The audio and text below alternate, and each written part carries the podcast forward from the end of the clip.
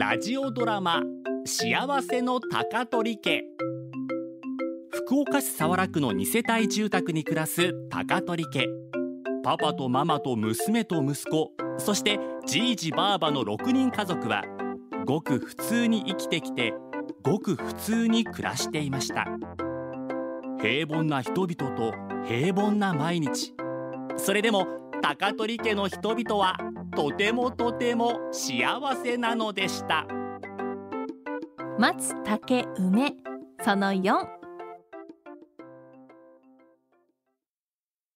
ただいま。もうすぐ晩ご飯よ。あー昼に俳句クラブの連中とカツ丼食べたっちゃけどまだ腹のすかんたいね。いいなカツ丼。俺もカツラン食いたい。いいえ今日のうちの晩ご飯はサムゲタンとカリカリ梅入り焼きビーフンとガメ煮でございます。えガメ煮以外あんましうちじゃ機関料理やけど。なんか気づかんわざわざカリカリ梅って言ったろ？梅が入ったビーフンのこと？画面にには何が入っとる？鶏肉それと人参レンコンたけのこたけたけたけってさっき梅があって。気づいた？なんば気づいた？松竹梅ってこと？当たり。でも松松はどこ？実は韓国料理のサムゲタンに松の実が入っていたのでした。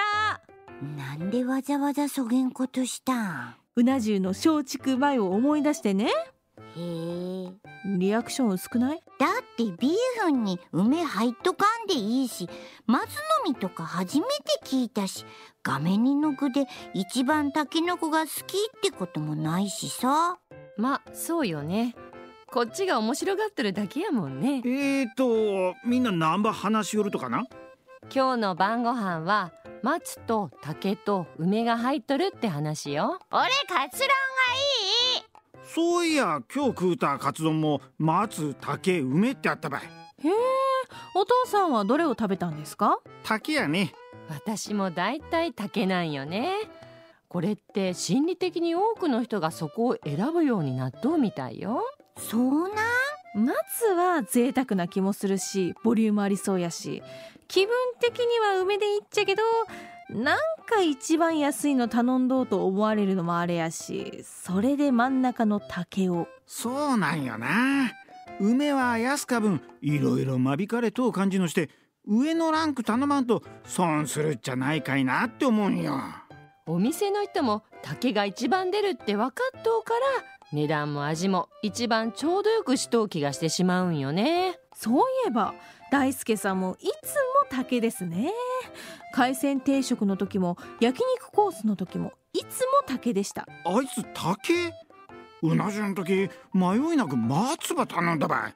みんなそれにつられて。うんそれは自分の懐痛まんから待つって言ってましたね。あいつ立ち悪そこは嫉妬やろじいじ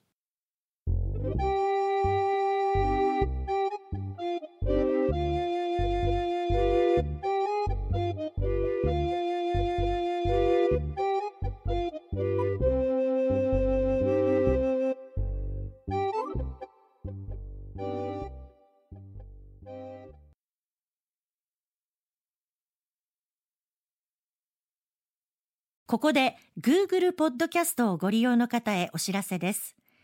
Google ポッドキャストは2024年6月23日をもってサービスを終了します。引き続きこの番組をお楽しみいただくには、ラジコ、Apple ポッドキャスト、Spotify、Amazon Music、YouTube Music、いずれかのアプリをご利用ください。これからも RKB ラジオのポッドキャストをお楽しみください。